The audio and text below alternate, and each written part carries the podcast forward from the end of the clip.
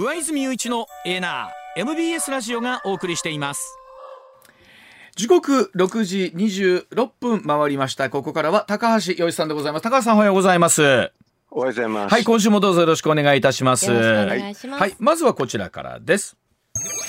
さあジャニーズ被害者保障と経営を分離新会社の社名は公募へというところだそうでございますさあ日経新聞によりますとジャニーズ事務所が会社の再編する方針どうやら固めたようです。新会社を立ち上げまして所属タレントのマネジメントなど業務を移管するということだそうですがえ現在のジャニーズ事務所故ジャニー北川社長による性加害の被害者への補償に専念するということです。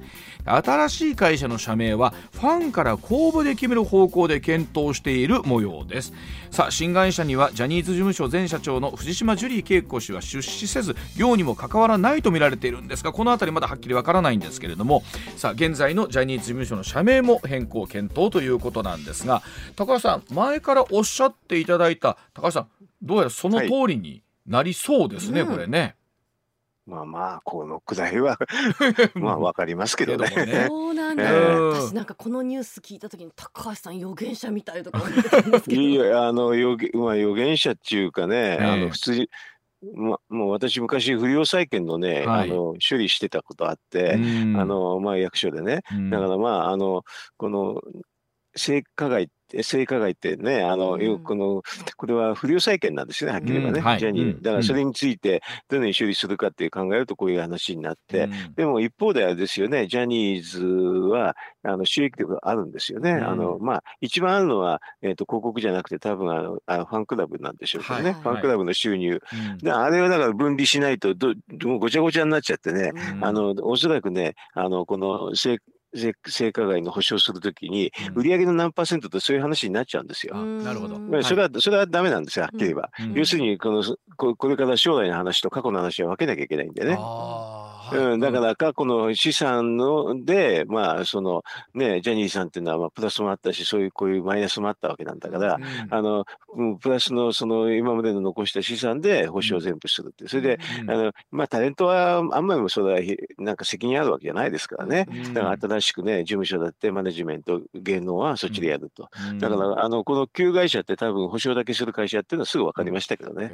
これ、高橋さん、まあ、我々いろんなこう、なんか社名どうなるんだろうとか、はい、どんなふうになるのかみたいなありますけど、高橋さんはこの会見で一番今日注目している部分っていうのはどこになります？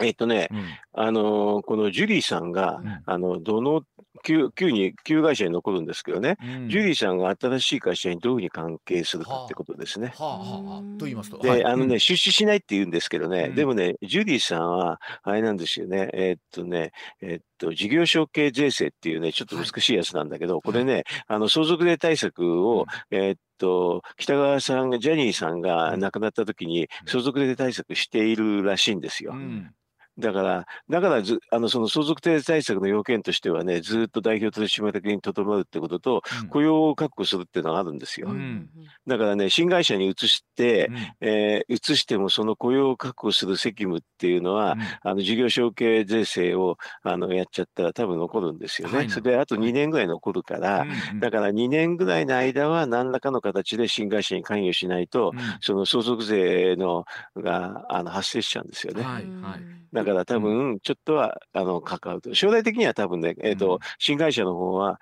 えっ、ー、と、キャッシュフローつって、えっ、と、なんだかな、あの、ファンクラブの収入が多いんでね、はい。はい、ああの、出資する、新会社で出資集めるといくらでもできますから、うん、そこは全く問題ないんですけどね、うん、多分そのジュリーさんの相続税対策っていうので、うん、えっ、と、多少は、えっ、と、新会社の方にも関わらないと、と相続税の、あの、まあ、えっ、と、有料条件っていうのがあるんですけどね、そこに触れちゃうような気がちょっとしますけどね。ただまあそこでこう出資するあるいは形として残るとなると、会社に残るとなると、その影響力みたいなお話にこれなっていきますよね。そうそう。でもだから、まあ、あの、当面っていう話にするとかね、あの、出資じゃない形にして、あの、ちょっと、えっ、と、新しい会社にちょっとか、関係するとか、そういうのがあると思うんですけどね。はい、はい。まあ、えー、見立てとすると、高橋さん、そのあたりをどういうふうに、まあ、線引きするのか、あるいはその形として残るのか。なるほど、ええはい、ええ。ちなみにその名前がどうなるかっていうところで言うと公募っていうのは結局やっぱりこれが一番うなんだろういい方法だったんでしょうね。まあね、あのね、マスコミの報道だとね、ん名前名前って言うけど、はっきり言えばつまんない、かなり簡単な話ですけどね、正直言ったことはね。でただまあファンの人からするとなんか、うん。えっとその効か不幸かそのジャニーズという名前にこう愛着もあってですね。でもやっぱりこれを聞くと、うん。それだったらあのファンクラブで公募するってもうものすごく普通の話になっちゃうなんですよね。これもだから予想できますけどね。ででもそのファンクラブで何をうんねあの公募で出出てくるかっていうのは分からないですけどね。ねはい、わかりました。ではそのあたりぜひ今日の会見見ていきたいと思います。では続いてこちらでございます。さあ岸田総理増税メガネがトレンド入りしたことにご立腹でございます。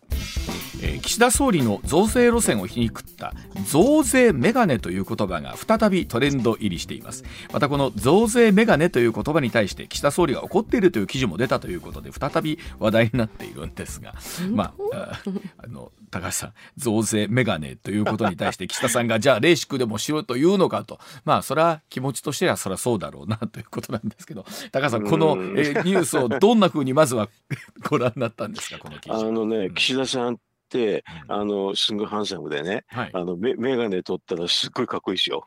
あの男前は男前さんですよね。男前ですよ。うん猛烈に。だから一回ね、よしよし、じゃあメガネ外そうかってやったらね、みんなびっくりすると思いますよ。へえ。あの例えばね高橋さんほら私だったらそのそんな感じでね、うん。あいやあ、外してやりましょうとかって言ってね、はいあのややったら面白いと思いますけどね。あのアメリカの大統領選とかよくあの自己演出みたいなところってあるじゃないですか、うんこのええスーツの色、ネクタイの色一つでも。ええ。例えばその戦略の一つとして眼鏡外してみたいな形はあるってことですか？うん、半分冗談ですけどいやい。ねあのであのね、まあ、あのそしたらみんな結構驚くあのハンサムなんでね、えびっくりすると思いますけどね。ね、まあその眼鏡云々というところがこうまあ揶揄される皮肉られるところってあるとして、まあ、それは減減税すればいいってだけですよね、さあそこなんですよね。うんうん。例えばそのまあ例えばその防衛費増額のための財源のところだったりとかインボイスのことだったりとかまあ含めてそのだから増増税のニュアンスがこう感じ取られている。まあ現状としてね。だから、それを上回る減税をね、まあ、い今まであの岸田政権ができてから以降は、だいたい15兆円ぐらい超過分あるんでね、はい。まあ今年度含めるとね、はい、あのそうするとね、15兆円ぐらい減税してえやれば文句も言えないじゃないですか。そうですこれ15兆円の減税には高橋さん一番こういい方法とするとどういうふうな形になまるんですか、あ、あそれもね、何でもいいんですよ、こんなもんはっきり言えば。あのねな、なんでそういうふうに中身の話で言いたがるのかって私わかんないんだけど、うんこんなのね、有効需要の原理ってなるとね、減税すればほとんど何でも、何やってもほとんど一緒です、答えは。うんへえ、あ、どこを減税しても効果は大体一緒なんだ。あのばらまけばいいだけ。うんあの要するにね、エコひいきするとダメなんですけどね。うんエコひいきしないで、うんあ大体ばらまけばなんでなんでもいいです、はっきりでも言えば。一つにはその消費税を5%にするという。あじゃあ、ばらまくのが一番か、それはばらまくっていうかね、うんあのばらまきっていうのはもうマスコミが変な用語、変なイメージつけちゃったんだけど、うんエコひいきがないっていう意味で非常にいい政策なんですよ。うん。それでね、うん。エコひいきしないでばらまくのに簡単なのが、うん。まあ、消費税であったり、うん。あともうこれ、全然マスコミは同じふうに言わないんだけど、うん。例えば社会保険料の減免するとか、そういうのも一番簡単です。ああそれもそうですよね。でみんな、みんなっていみうんことで。ですね。ね。うん、これ、だからこういうのは一番あの簡単だしね、うん。あとね、予算と違って、予算は執行率っていうのが問題になるんですよ。あ。要するに使い残しがあるんだけど、うんうん。減税とか社会保険料の減免っていうのは拒否する人いないんでね、確かに執行率100%になるんですよ。これこれ一番簡単な。消費税がでも5%になったら、うん途端にやっぱり需要というのはすごいこうなんか喚起されるというかあるんでしょうねみんなまあ、消費税もそうだし、うん社会保険料の減免もそうですよ。ねこれ大きいですもえん。ねえあの本当お話聞いてるとなぜそうしないのかなっていつも思うんですいけどやそれだから、そこはだから増税メガネって言われるんでしょ。そういうことなんですよね。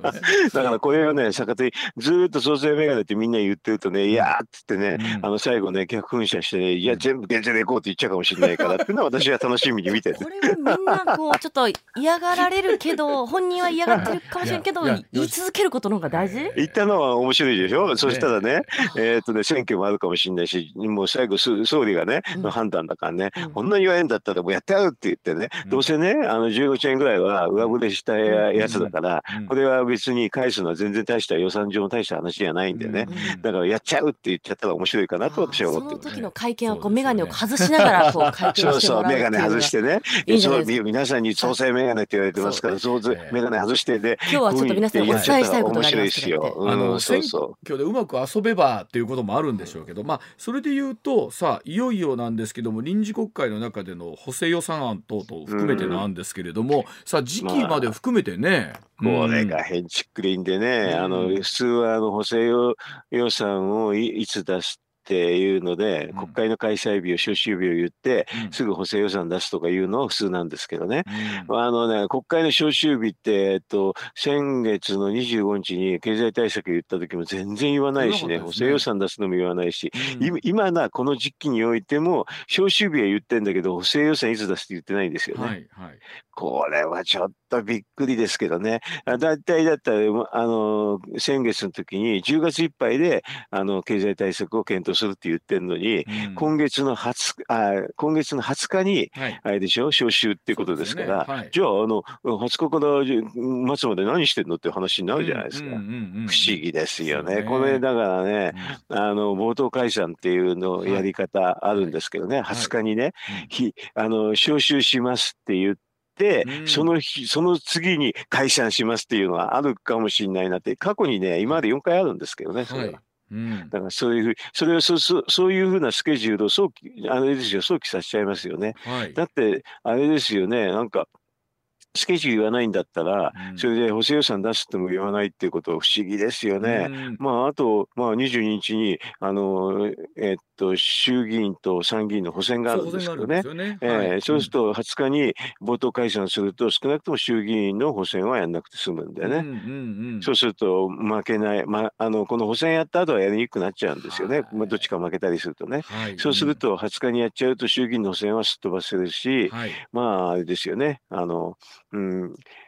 まあ、好都合ですよね、おそらくね。ええということはおそらくどうなんですか？それは議員の中では衆議院の皆さんの中では実はそこはやはりビクビク。あみみんな見ますよ。うん。ビクビクっていうか、もう覚悟してますよ。ああということはあの、ええ。それは覚悟してないと、もう急に言われたって困るから、もう、もう臨戦態勢ですよ、今、はっきり言ということは結構、えーざわざわした状況でその20日を迎えるという感じなんでしょうね。だからざわざわしてんだったら予定通りボーンってやってややってね、うん。あのやった方がすっきりしますよね。えということはでももう20日っていうともうあとはあれですよ。もうね。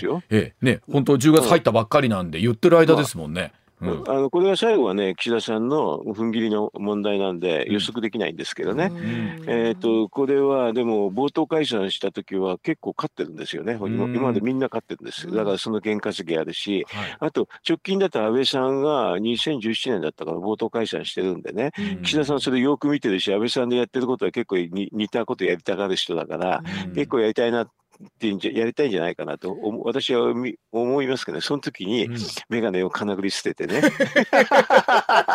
い やあメガネメガネをかなぐり捨てて、えーということはそこに15兆円の減税策を盛り込んで。ここで一気にっていう。ああそういうふうに言ったら面白いなと思って私は無双してます。さあその確率が一体どれぐらいねその可能性がどれぐらいあるのかというところ楽しみでも,、はいでもね来週ぐらいにはそのあたり見えてくるかもしれないというところでございます。またしてもあの高橋預言者になるかというね。やーだこれはね難しいけれど、うんただねサプライズが必要だからねあんまり先に言うとねやる気なくなっちゃうんですよね。そうですだからもうみんなが織り込み済んじゃったらもう意味がないわけですねやる気なくなっちゃうんでですよね。だからそういうのは難難しいですね。はい。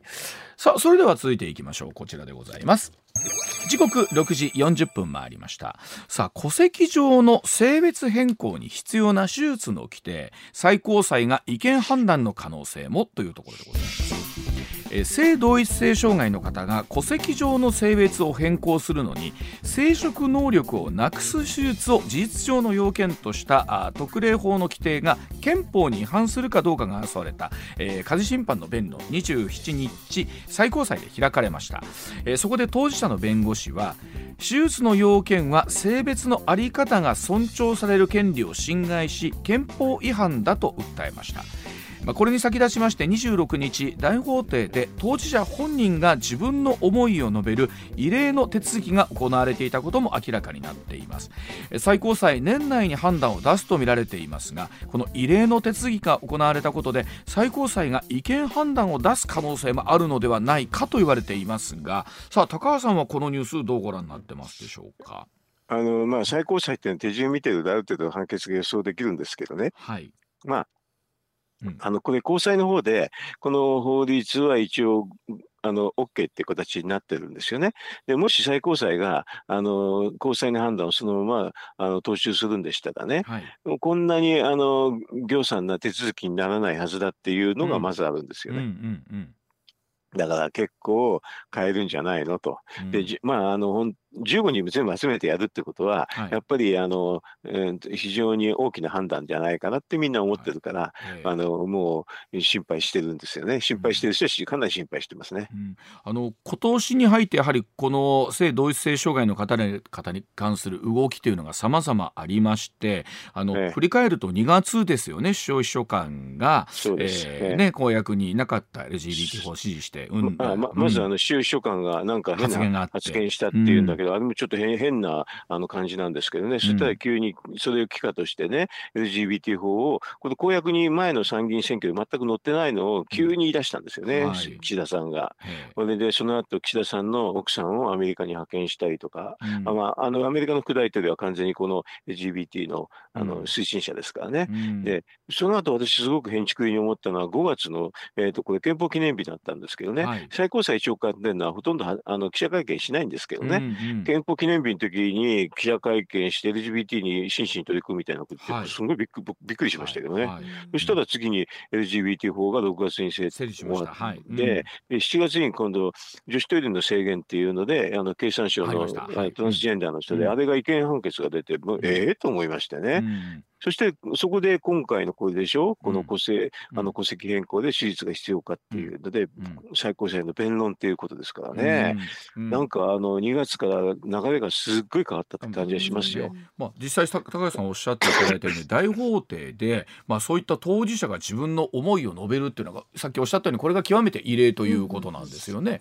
メッセージまあ、あのだから大法廷で言って、まあ、全員集めてやるっていうのがね、だからあの高裁の判決をそのままね、あうん。の受け入れるんだったらね、もうなあの多分まあ5人ぐらいのやつでね、さっとやってすぐ終わりです。うん、ということは、えー今までとは違った判決が出るんではないかという年内にもということですから、まあ、この辺りになってくるとまたいろんな動きがね変わってくるのかというところになりそうですが、はい。では時刻6時46分になります。続いてこちらです。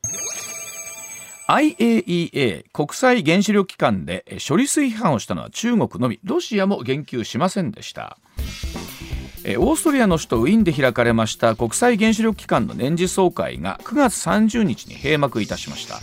総会で中国が処理水を核汚染水と呼んで批判したことに対して高市科学技術担当大臣が、えー反論いたしまして3日間の統合総合討論で日本を批判したのは中国だけで中国に歩調を合わせていたロシアも、えー総合討論では言及せず中国の孤立を印象付けた形になりました、まあ、一方でドイツやイタリアオーストラリアマレーシアなど13カ国 IAEA の監視体制や日本本の情報公開の取り組みを評価したということなんですがさあ高橋さんこのニュース見てますと IAEA の総会で中国の孤立がますます印象づいたという形になりましたねこれ。うん。うん。だってあの、中国の人だって IAEA に入ってるから、うん。このプロセスずっと見てるわけですよね。だかはいらさすがにロシアも恥ずかしくて言えないっていう、ずっとやってる人ですからね、やってきた人ですからね。うん。あの恥ずかしくて言えなくて、それでこの高市さんは英語うまいから、うん。この英語でものすごい強い感じで言ってたんで、はい。あれですよね、あ結構みんな、あれですよね、その迫力に圧倒されたっていうところもありましてね。うんそれで、あの、中国の人は、あの、中国語で喋ってたから、みんな何喋ってるか分からなかったと思いますよ。まあ、その意味でもあの日本のメッセージがしっかりと伝わったというところなんでしょうね、あの世界にね。うん、その時に、うんだから日本語なんかで言ったら何言ってるかみんな分かんないってなっちゃうんですよ、はっきり言えば。分かんないんだけど、英語でものすごい強い口調で言えばね、あのほとんどの人が分かりますからね。そういう時にやっぱり通訳返さずに、えいやいーとや、強い返ね。強い返すと、強い口調で言ってるのが分かんなくなっちゃうじゃないですか。やっぱりそういう時に英語で喋れるかどうかっていうのは非常に考えて大きいわけですね、こういう国英語際的な。でね、きちんとね、うん。あの、喋るっていうのは重要ですよ。あの、すぐ分かりますからね。あ、うん。この、これひどいな、怒ってるなっていうかね、すぐ伝わりますね。うんであの中国ね日本産の海産物のこの輸入禁止もちろんまだつもちろんというか続いてるんですが一方で日本近海でサンマをたくさん取ってるというお話も取ってますよ。うんあって、うん取ってってそれ中中国産だって言ってるんだからなんかうん海なんかみんなつながってるんだからこんなのすぐわかるじゃないですか。なんかもこれうアホなとでころですね。中国はこの揚げた拳をいつ下ろすのかということなんですけどこれ下ろさないんですかね？こうなってくいやると、ね、わかりませんね。あねの習近平さんの問題なんでうね。んあのどうやって下ろすのか。まあちょっとずつトーンも変わってきてるんですけどね中国もね。ね、あのそれでいうと11月ですか。APEC に出席するかどうかというところでもあるんですけれども。まあね、どうなんですかね、習近平さん、今のところ内気弁慶で、うん。あの外出ていけないんですよね、こうやって。うん。あのみんながあの中国だけ孤立するっていうのは、彼はやっぱり嫌がるんですよね。うん。だからあの、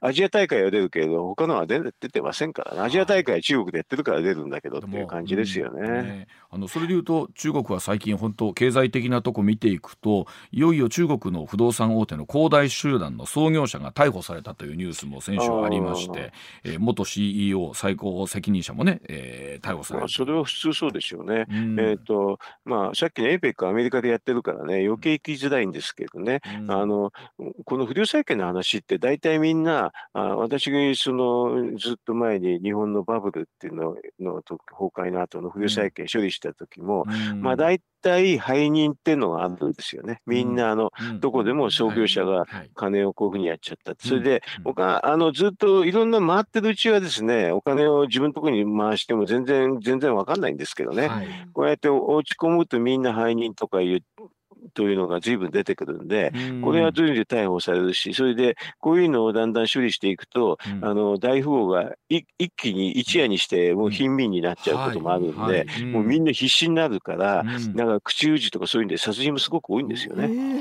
じゃあこれさらにきな臭い話になってくるわけですか？いやだあもう流債権の話ってみんなそうですよ。だからもう大体、え、あ、すすいません、あの大体日本の国内でもよくあったんだけど、大体自殺というふうに処理されてますけどね、えーそうかって私はすごい思ってましたよ。はあでも考えたら合わせて3000兆円もあるって言われててもう桁がなんかもう分かんなくなってきて。ないですよね。ね。でも、例えばあれですよね、あの、富豪かなんかでもね、うん。あの、何十億円持ってる人がね、一文なしになっちゃったりする時あるから、うん。だからみんな必死になってもうあれですよ、うん。やって、うん。あの、口打ちとかそういうので、本当にもうすごいど堂々の話になりますよ、こういうのって。ね。いや本当そうやって見ていくと、えー、3期目となりました習近平政権というかもういよいよですけれどもますますもって前途が非常になんか見えなくなってきてるなというところありますもんね。はい。はい、では、えーお知らせ挟んで、えーさらに、えー高橋さんにお話を伺ってまいります。上泉雄一のエーナー MBS ラジオがお送りしています時刻6時57分回りました続いてこちらです今日からなくなる年収の壁でも2年だけなんだそうです政府はいわゆる年収の壁の解消について10月から対策を実施いたします。岸田総理従業員の保険料を肩代わりする企業に1人1人当たり最大50万円を支給する補助金の新設を表明しました。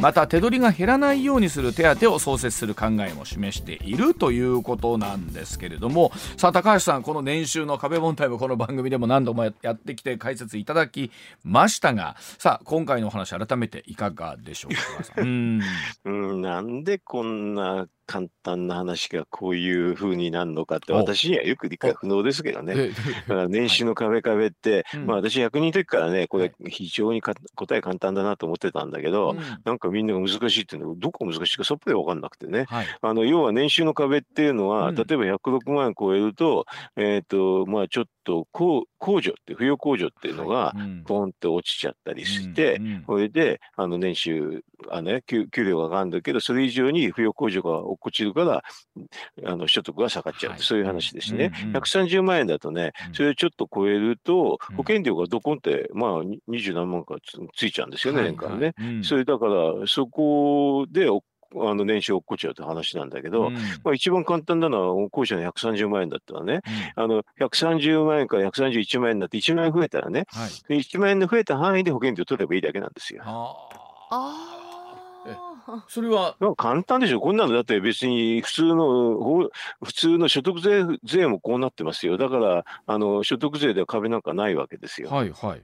それに応じた。さっきの、えーっと控除も同じやり方もできるんだけど、うん。うんあの海外なんかやってる方は控除はどうなのかっていうと、うん。普通の方ってみんな扶養控除があるの当たり前だと思ってるんでしょ、うんうんうんうん、別にない国もありますよ。はあ。どういうふうにやるかっていうと、これは2分の2乗方式って言うんだけど、はいえっ、と、旦那が400万円、奥さんが100万円の時にね、はい。えどうやってやるかっていうと、2人で夫婦だからにに合算するわけ。はい。うん。それで、えっ、と、400万と100万でに500万を 2, で割って250万にして、はい。それぞれがあの税金を払うって形にすればいい、そしたらもう、あの控除がなくても同じ税金は250万円だと低いから、はい。要するに1人で400万円を、うん。あの控除付きで払うのと同じにできるんですよね。ねこれ今高橋さんそうするとはい簡単ですよ。おっしゃってるお話になぜならないんですかね？いやいやあのた担当者はアホっていうのと、ほとんどこれ、あのだから、えーっと、さっきの保険料の取り方は本当にアホ、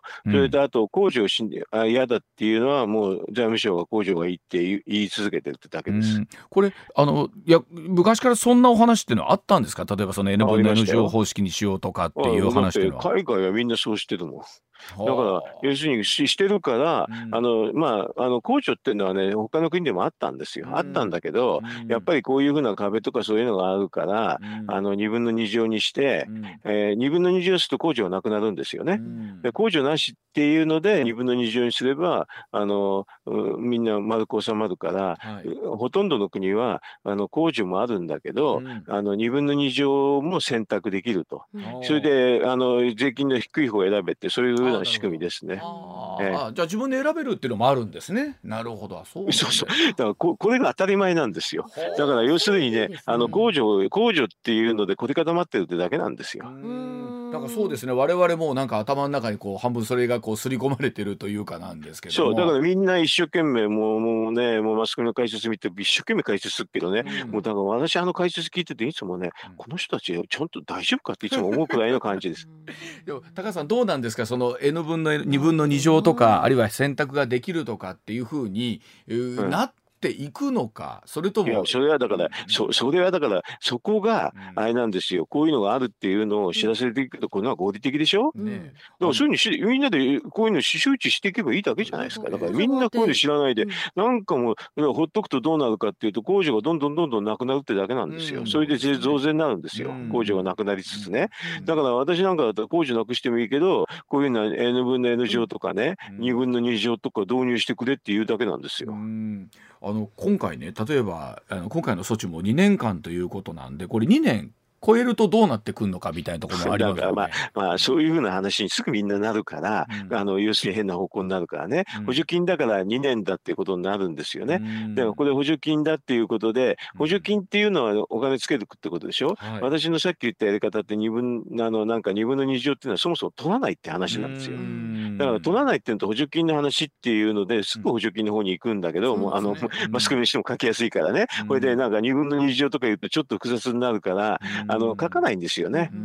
うんこだからだからもうこんなのは世界の普通の制度を採用すればいいってんで、もう答えすぐ出ちゃいますよ。そうすると、あのそうするともう2年とかそういうの全然関係ないから。そうですよね。そうか、うんその移行のトラブルもないですもんね。うんこれうんどうなんでしょうね。え例えばこれは政府主導でそういうことをやっていくってことはできていくんでしょうかね。いや、だからうん政府主導でやらないから、今までもね、税と社会保障の一体改革なんつったって、こんなことを全然議論しないでね、うんあの消費税上げることだけをやってきたわけですよう。ん、でもこの辺りっていうのは、はい、今おっしゃったように例えば野党なんかとしてみれば法案持っていくとまたこれはこれで非常にいい議論になりますよね。まあ、うんまあおそらくそうね。だから、あの、えっと、2分の2乗とかね、N 分の N 乗を言う人は、多分国会をやまともにやるとね、出てきますよね。ねえ、うん。だから逆に国会やりたくないから、うん。すぐ冒頭解散しちゃうかもしれないしね。あーまあそうかこの辺りさらに詰められるとということになるかも私ももうたくさん書いちゃってるから、これね、こんなのすごい簡単でね、うん。こんなあの社会保険適用うん促進手当なんて本当バカの骨頂っていうかね、愚の骨頂ですってはっきり言ってますから。うん、いやこの辺りの議論がもっともっと出てくればね、あの我々もいろんな考え方まで選択肢あるのかというところだと思いますが、はい、高橋さんありがとうございました。また、はいえー来週今日の結果含めてはい。またまたぜひお聞きしたいと思います。はありがとうございました。はい。上泉雄一のエーナー MBS ラジオがお送りしています。取れたてピックアップニュース。こだわりの朝どれニュースをご紹介、はい。まずはこちら、はいジャニーズ事務所は今日午後2時から都内で記者会見を行い、うん。NHK 民放4局が一斉に生中継します、はい。先月7日に続く会見でうん。事務所の社名変更への方針転換を含めた新体制ジャニー喜多川元社長からの性被害者への補償内容、はい。再発防止策を具体的に発表する見込みです。さあまあ各局一斉に生中継ということなんですけど、はい。どんな体制となってということが新社名まで含めて発表されるんでしょうか。このあたり高橋さんとともにお話聞いていきたいと思います。はい。続いても気になるこちら。元 V6 の岡田准一さんがジャニーズ事務所から退所する見込みであることが分かりました。今日の会見で発表されると見られます、うん。俳優業で活躍し事務所の中心的存在の対処発表となればファンにとって大きな衝撃となります。まあ、やはりこの新体制がどうなっていくかということもあるんですけれども、まあ、続々とまあその事務所を離れる方もこれから出てくるのかなそんなきっかけにもなりそうですよね。はい。うん。さあ続いて音楽の話題です、はい今年6月にデビュー45周年を迎えたサザンオールスターズがうん。昨日えー神奈川県茅ヶ崎公園野球場ではい、10年ぶり3度目となる茅ヶ崎ライブ公演を行いました、はい。昨日が最終日そうだったんでですすねね。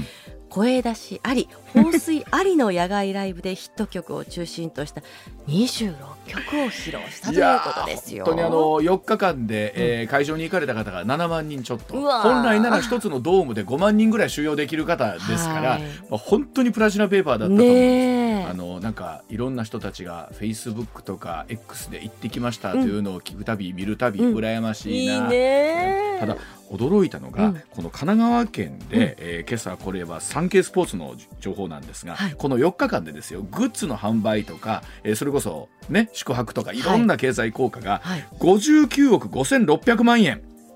えまた宮本先生計算したのあと、えー専門サイトの経済効果だ そうですけども。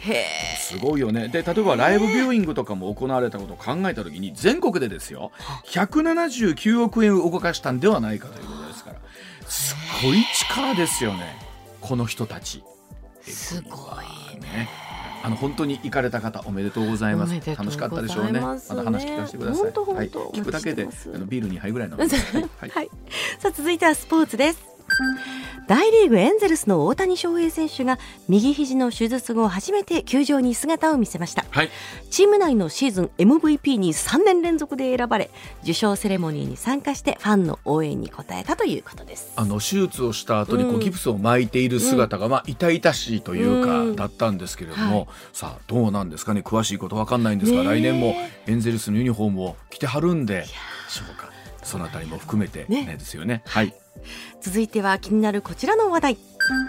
今年のノーベル賞の発表が今日から行われます、うん。今日は生理学医学賞が発表されますが、うん。今年5月に A ナーにも出演していただいた筑波大学で睡眠研究を行っているうん。柳沢正史さんも有力候補として名前が挙がっているんですよ。ではないかという、あくまでではなないかという。うん。いやーなんかすごいですね。番組からノーベル賞学者が生まれたんじゃない。勝手に勝手にこちらがアクセスした。勝手にメンバーにしてるって。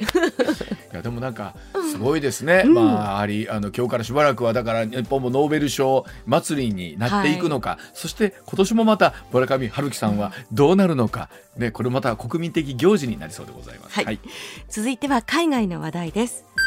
ロシア政府は来年の国防費について今年と比べて1.7倍に増額され増額させる予算案を明らかにしました。はい GDP 国内総生産に占める国防費の割合は6%になる見通しでウクライナへの軍事侵攻の継続を見通したものとみられます、まあ、あの先ほどオープニングでもアメリカの政府機関がまあ一部閉鎖されるんではないかというこのつなぎ予算の中にもこのウクライナへの支援のお金をどうするのかという話がまあ議題になったんですけれどもアメリカでも共和党の一部でですねもうそこまで、えーね、支援をしなくてもという話も出てきているようなんで、さあ果たしてこのロシア・ウクライナ情勢どうなっていくのかですよね。はい、続いては国内の話題です。消費税の納税額の正確な把握を目的とした新しい税額控除の方式インボイス制度が昨日始まりました。